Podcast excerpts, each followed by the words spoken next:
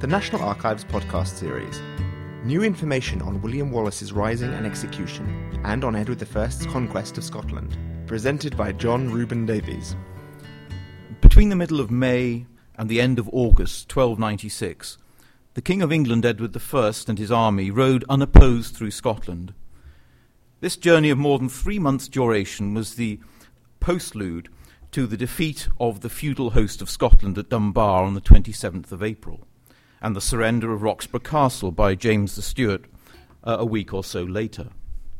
But it was also the prelude to the Great Parliament of Berwick on the 28th of August, 1296, when the English king formally received into his goodwill and faith the prelates, earls, barons, nobles, and the civic communities which constituted the realm of Scotland. Edward's journey of summer 1296 has no parallel in the history of the British Isles, and I'm hard pressed to think of a parallel in the history of Western Europe. The English king proceeded unopposed to the Moray Firth. On the way, the King of Scots was deposed, ritually and ceremonially humiliated, and taken prisoner. And finally, at the end of the journey, nearly every person and community of significance in Scotland performed fealty once again, and the tenants in chief did homage. And this royal itinerary around Scotland, the Parliament at Berwick, and the fealty and homage of the Scots that attended them form the background and basis of a set of documents at the National Archives that have come to be known as the Ragman Roll.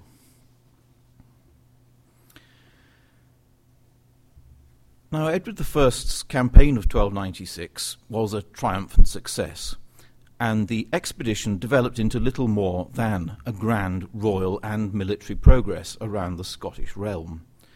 Edward followed an eastern coastal route via Edinburgh, Stirling, Perth, Forfar, Montrose, Kincardine, Aberdeen, Banff, and Elgin, returning via a similar route and taking in Kildrummy, Brechin, Arbroath, Dundee, and St Andrews, until he reached Berwick upon Tweed again on Wednesday, the 22nd of August, the octave of the Assumption of the Blessed Virgin Mary. And soon after King Edward had begun his itinerary, uh, King John Balliol was required to surrender his kingdom of the Scots, formally break the, the Great Seal, and submit himself unconditionally to the King of England's will. And King Edward didn't even dignify him with his presence. Edward's plenipotentiary, the Bishop of Durham, Anthony Bek, stood in his place. And during this circular process around Scotland, Edward also, as I've said, received the individual submission and fealty of the Scottish and Anglo Scottish nobles, prelates, landholders, and burgesses. Each act of fealty was performed in person in front of witnesses the oath of fealty was accompanied by open letters written in French embodying the promises made. And once um, fealty had been performed, the person performing fealty set his uh, pendant seal to the letters patent. And then the whole process then appears to have been more or less repeated at the Parliament of Berwick on the 28th of August, which is where this uh, particular one is from. And here, as the documentary evidence seems to tell us, over 1,500 individuals performed fealty. And so at Berwick, fealty was performed either individually or in groups. Over the whole process, the acts were recorded in more than 180 deeds, with each individual or community attaching their own seal, and of these original deeds, about 70 survive, preserved in the records of the Exchequer, uh, collection E39, Scottish documents here at the National Archives. Now, the Ragman roll is the name uh, traditionally given to the manuscript rolls into which these deeds of fealty came to be copied several years after the event by a notary public called Andrew of Tong three almost identical and comprehensive copies of the enrolled deeds of homage and fealty of 1296 were commissioned and completed, all written by the same man over the course of six years. And they survive uh, here again at the National Archives as uh, C47 stroke 23 stroke 3, 4, and 5. And the rolls vary in length. Uh, the shortest is about 27 yards long, and the, the longest about 34 yards. Um, and it takes a long time to, uh, to roll them back up again, I can tell you. And the second roll is particularly awkward because it's been rolled up back to front, so it has to be completely unrolled in order to start at the beginning. Now, we first hear about Master Andrew, Andrew of Tong, as a notary engaged by Durham Cathedral Priory. His role at Durham might explain why he was present as a notary in Scotland in 1296, because the Bishop of Durham, Anthony Bek, uh, was also present.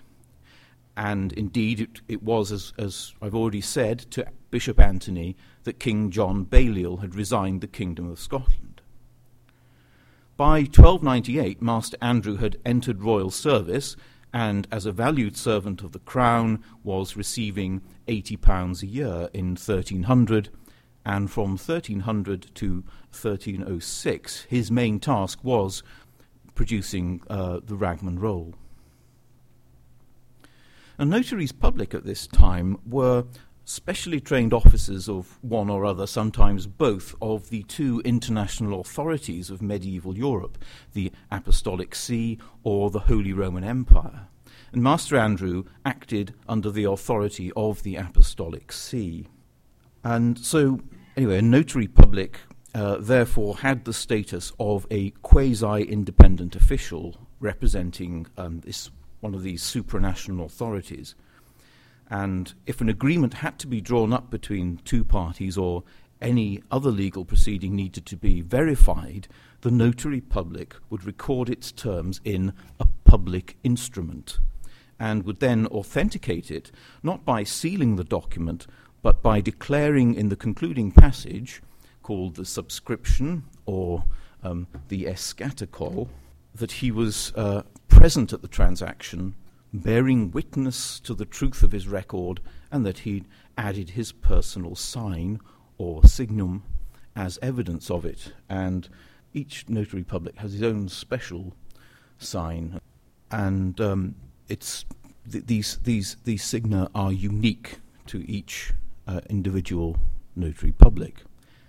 And so each copy of the Ragman roll is itself a form of public instrument an authentic document of record. It's not simply a copy of other documents. So I'll say that again. Each copy of the Ragman Roll is a form of public instrument. It's an authentic document in its own right, not just a copy. Now, the subscription, or eschatocol, gives us a detailed account of how Master Andrew went about producing the roll.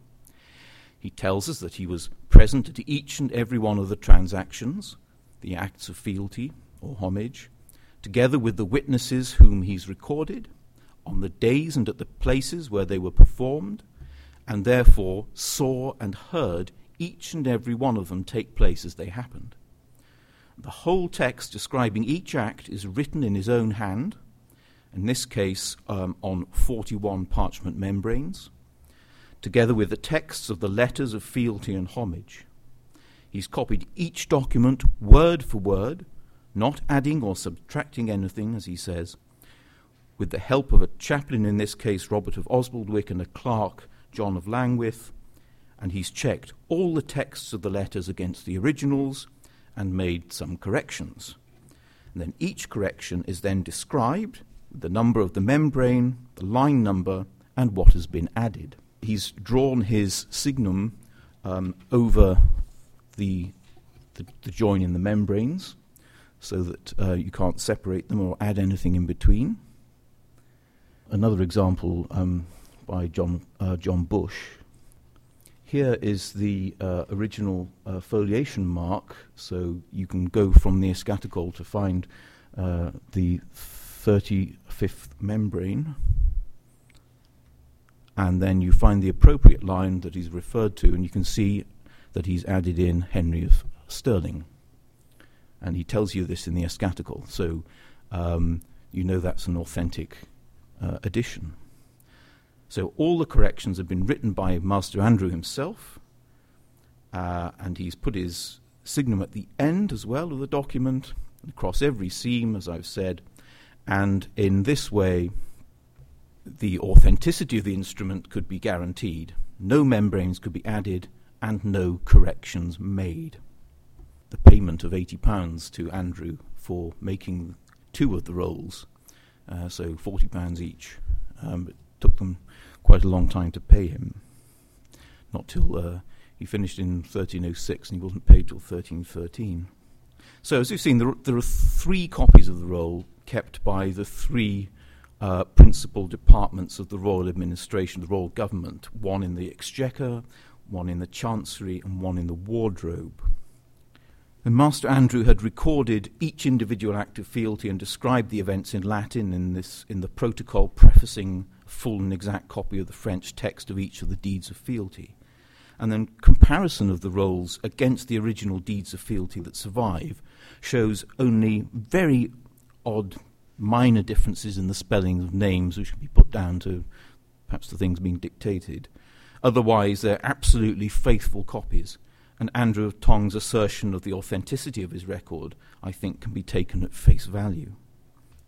But the great issue of contention is whether or not all of the 1,500 or so people whose deeds of fealty are dated at Berwick on the 28th of August 1296, on the occasion of Edward I's Great Parliament, were actually there in person. Uh, now, Professor Geoffrey Barrow, in his book, uh, well-known book, uh, Scottish historians Robert Bruce, uh, someone once said it's the best book on Scottish history ever written. He says it's hard to believe, though most historians appear to believe, that all these persons were actually present together at Berwick on that or any other date. These 1,500 people uh, that I've been talking about. And Professor Barrow's interpretation of events was that the names and fealties were collected on the basis of sheriffdoms, and it's likely that during July and August the sheriffs were responsible for taking the fealties and sending or bringing the instruments, recording them to the English officials at Berwick. Now, just remember that uh, judging by the surviving original deeds, the notary has provided absolutely faithful copies. They were dated at Berwick, and sealed with the personal seals of the subjects. In order to agree with Professor Barrow's view of events, we need to suppose two circumstances. First, that the deeds were dated at Berwick despite having been written and sealed either well in advance or much later elsewhere, and secondly, that the notary public who had taken such care in every respect in the production of the Ragman roll had committed perjury. And I, for one, am inclined to believe uh, Andrew of Tong's version of events. And there are other uh, precedents for this, in particular the uh, 1205 um, mass swearing of, of, oaths to uh, King John at, at, Marlborough, when there were 3,000 3, people um, performed uh, fealty. So I'll, I'll now move on to the uh, second bit of of my section of this talk the materials that I've uh, been working on here on William Wallace.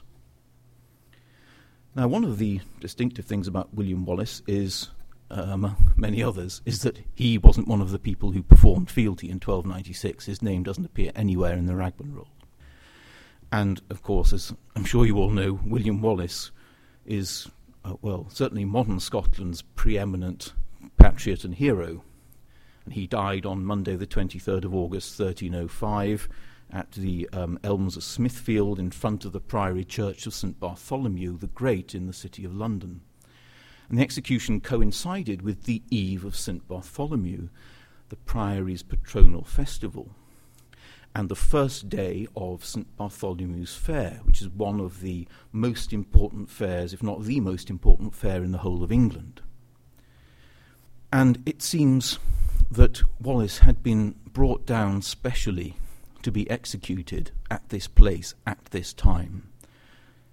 It's not quite unique that he was, he was brought to London to be executed, but there are plenty of other examples of people suffering his type of execution um, who, who weren't brought to London, in particular David um, ap Griffith, who died at uh, Shrewsbury in, uh, in 1273.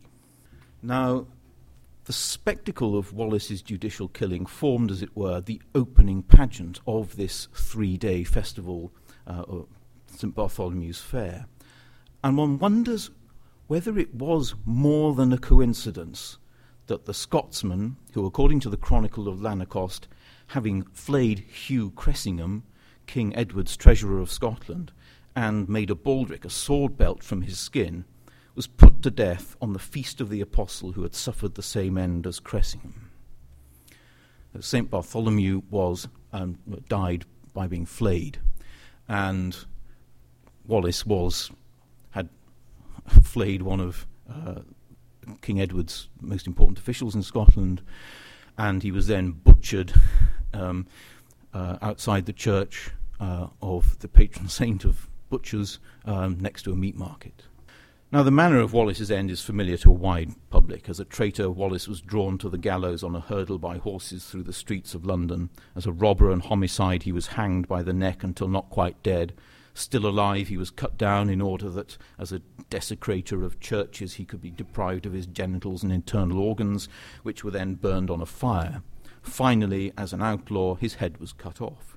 And the spectacle complete, the head was displayed on London Bridge and the rest of the body divided into four parts. And the dismembered corpse was sent northwards to Scotland, with one quarter being deposited on the way for display at Newcastle upon Tyne, the other three parts going in turn to Berwick upon Tweed, St Johnstone, that's Perth, and Stirling.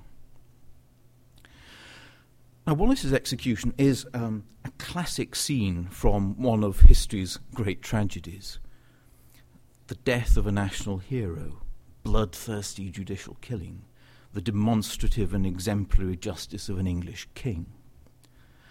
But the trial and execution of William Wallace, like any other event, had to be directed and stage managed, and although the culmination was brutal and bloody, the justice and judgment done to Wallace were none the less liable to cash expenditure. Prisoner had to be held in custody and taken to the place of trial under guard. Executioners needed to be paid, the instruments of death prepared, and in Wallace's case, there was the additional expense and logistics of transporting the dismembered corpse to several locations hundreds of miles northwards. Now, um, a record of the administrative operation going on in the background of Wallace's final days can be traced through the archives here Uh, of Edward I's three departments of government, the Chancery, Exchequer, and Wardrobe. And it turns out that we still have something to learn from payment books of the King's Wardrobe and the forbidding memoranda and pipe rolls that were yearly produced by the Exchequer. And a few years ago, one historian wrote that in the frustrating business of uncovering the truth about the historical William Wallace, there is likely to be little more hard evidence to find although small miracles are possible. Well, such small miracles are indeed possible. in the last year or so, some startling new evidence has come to light about Wallace's leadership of the Scottish Rebellion in 1297, which my, uh, my colleague Professor Broun will tell you about in a short while, and also about the charges on which Wallace was condemned. Although we thought the carcass of evidence for Wallace had been graded to the bone, archives have nevertheless produced two succulent morsels of flesh. Now, in the 19th century, the holdings of the Public Record Office were surveyed by several historians of Scotland, the best known being the two Josephs, Stevenson and Bain. And Stevenson and Bain didn't look at the pipe rolls beyond those that had been calendared.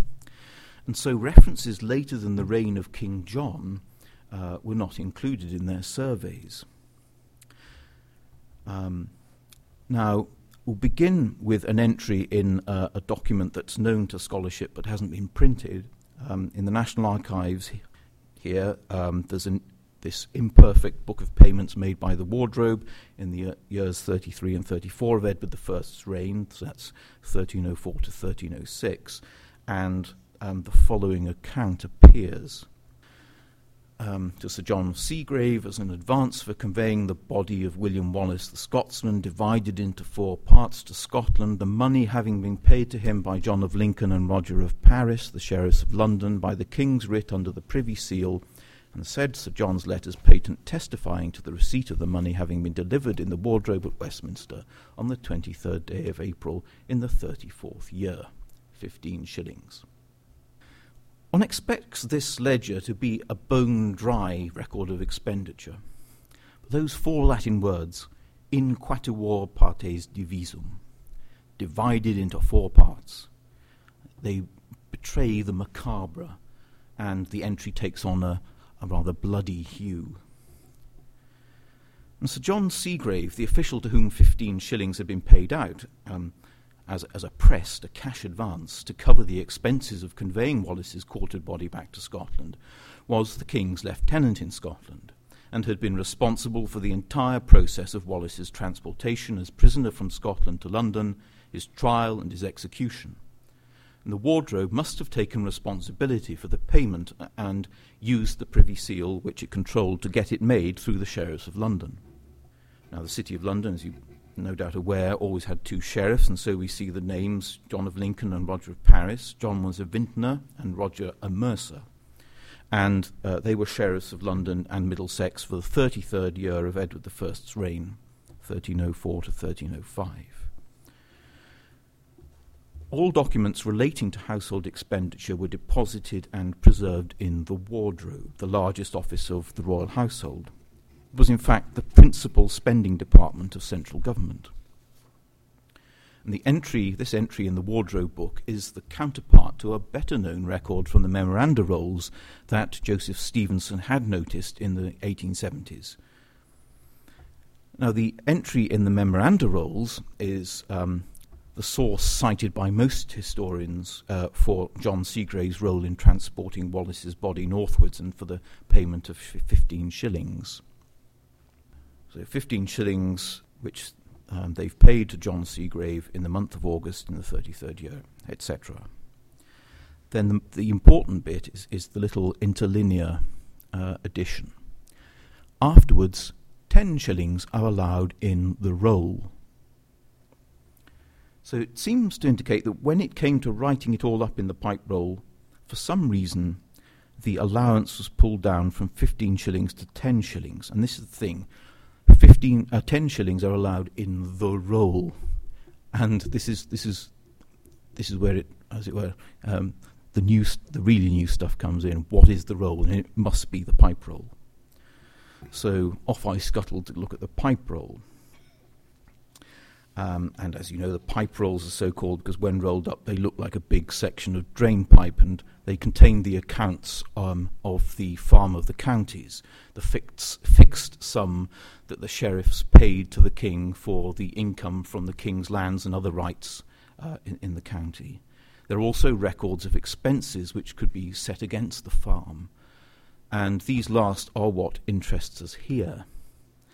Under the heading for uh, London and Middlesex is an entry which, until I came across it, had gone unnoticed. And I said probably because the pipe rolls hadn't been um, edited or calendared um, when the Scottish material was surveyed, and, and this one still hasn't been. It's the account for expenses incurred in the execution of William Wallace and the conveyance of his body parts to Scotland. The final account is also made up of a record of Wallace's crimes, the manner of his death, and the fate of his dismembered body. So here it is. Citizens of London, John of Lincoln and Roger of Paris, render account for the same citizens. In disbursements and outlays made by the same sheriffs for William Wallace, robber, public traitor, outlaw, the king's enemy and rebel, who, in contempt of the king throughout Scotland, had falsely sought to call himself King of Scotland, and slew the king's officials in parts of Scotland, and also led an army in hostility against the king, by sentence of the king's court at Westminster, being drawn, hanged, beheaded, his entrails burned, and his body quartered, whose four parts were dispatched to the four principal towns of Scotland. It's surely significant that in the two administrative records um, there is explicit reference to the quartered remains of, of Wallace's body. Even more significant that in the usually laconic uh, pipe roll, Wallace's crimes and the exact manner of his execution was recorded. And the obvious conclusion to be drawn is that Wallace was such a notorious figure, and the manner of his crimes and of his death so remarkable that they were even recorded in financial accounts. And there are three main points to be made. Um, the first is that, as a more or less exactly contemporary record, the pipe roll must provide the earliest account of the charges imputed to Wallace and the manner of his execution. And it could represent a description provided to the Exchequer clerk by the sheriffs themselves. Secondly, the record of the charges against Wallace includes the otherwise unrecorded indictment that, in contempt of the king throughout Scotland, he had falsely sought to call himself King of Scotland. This is quite startling stuff. The Annals of London are the only other source even to imply that Wallace had made such a claim uh, when it said that in the Great Hall of Westminster he was crowned with laurel leaves, inasmuch as it was commonly said that in past times he'd claimed that he should wear a crown in that same hall. But this isn't the same as claiming to be King of Scotland. The view of the Scottish histories has always been that Wallace never sought the Scottish crown, and certainly never called himself King of Scotland, a view not otherwise contradicted in the English sources. And finally, it's remarkable that in an administrative record of this nature, Wallace's crimes and the exact manner of his execution were recorded in such detail. Similar entries occur, occur in earlier pipe rolls, um, and entries um, recording uh, hanging, drawing, quartering. But only the bare essentials are given in order to identify the criminal and the reason for payment. We already know that William Wallace was a peculiarly notorious figure in English eyes, but we're also led to conclude that not only the nature of his crimes, but also the manner of his execution were so remarkable that it was found necessary to give a narrative account of them in the normally unembellished financial accounts. I'll just end by saying that nearly all of the facts about Scottish heroes are shrouded in legend, but where real life is always more complicated than meets the eye and more interesting as a result. This talk was recorded on the 9th of May 2013 at the National Archives, Kew. This podcast is copyright the National Archives, all rights reserved.